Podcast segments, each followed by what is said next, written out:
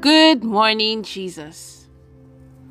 The Promised Land Restoration Ministries brings to you today's devotional, the seventeenth of April, twenty twenty-one. The topic for today is titled, Part of Our Inheritance as Children of God, Part one. May God give you the grace to walk with the Word in Jesus' name. Amen. Our text for today is taken from Matthew chapter sixteen, from verses thirteen to nineteen. Matthew chapter sixteen, from verses thirteen to nineteen. And it says, When Jesus came to the region of Caesarea Philippi, he asked his disciples, Who do people say the Son of Man is?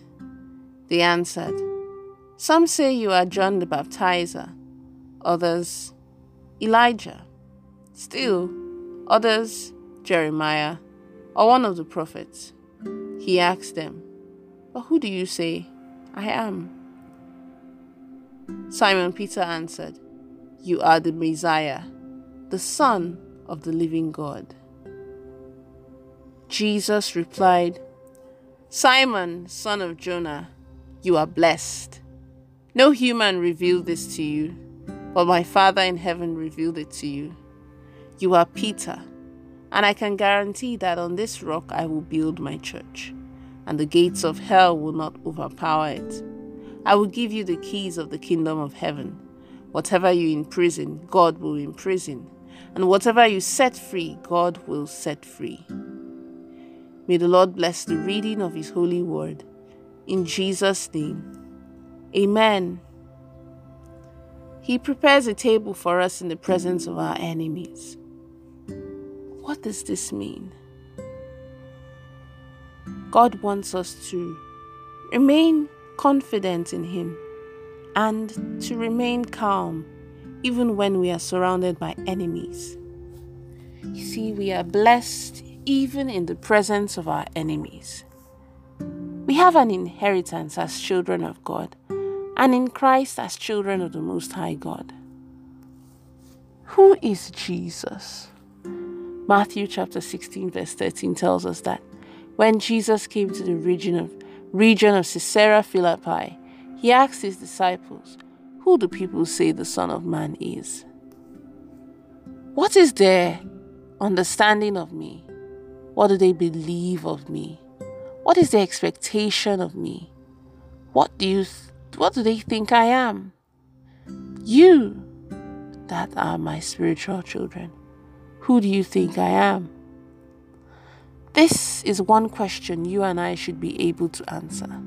Or these are some questions that you and I should be able to answer. Who is Jesus to you? Who is Jesus to you? People are trying to convince you about who they think your pastor is, but who is he to you? Who do we think Jesus is? This is the foundation of faith in us. You see, Jesus came to die for our sins, that you and I may have salvation. And because He paid that price for me, I accept Him as my personal Lord and Savior. See, Jesus then asked His disciples, forget about what the world says. Who do you think I am? Simon Peter answered and said, You are the Messiah, the Son of the living God.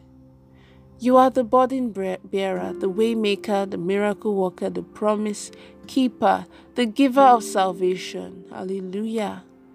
He, he told Peter, I also say to you that you are Peter, and on this rock I will build my church, and the gates of Hades shall not prevail against you.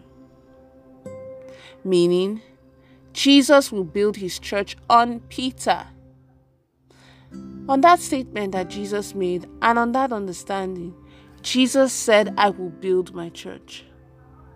If you believe that I am a waymaker, a miracle worker, a promise keeper, giver of salvation, on that belief of the church, on that belief the church should be built. What was the will of Jesus when He came? He came to transform the world and to reconcile man back to God. For any church that is built by Christ, that church ought to be transforming lives, reconciling people, reconciling people back to God, and to be positively changing lives. In that church, you are meant to fulfill divine destiny. The church that Jesus built is the one that is fulfilling the role of what Jesus came to do. The church is the institution that Jesus used to change lives.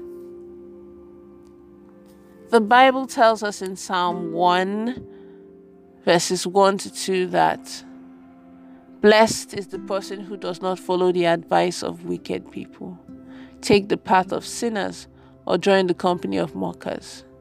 Rather, he delights in the teachings of the Lord and reflects on his teachings day and night. Hallelujah.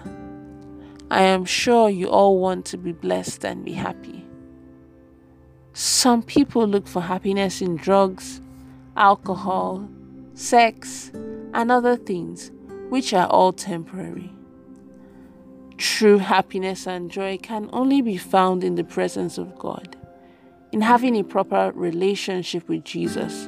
And when you separate from the world, you do not sit in the counsel of the ungodly or wicked or with the mockers or stand in the way of sinners. The role of the church is to transform your life and change your pattern, to be patterned after Christ. Amen. Let's take the following prayer points.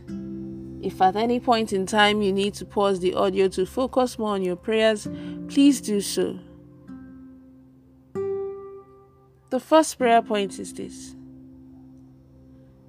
My Father and my God, please let the purpose that Jesus came for, that Jesus came as a burden bearer, the waymaker, the promise keeper, and giver of salvation, be fulfilled in my life, in the name of Jesus. Amen. O Lord, please let my life be transformed and let me be reconciled back to God, in the name of Jesus. Amen.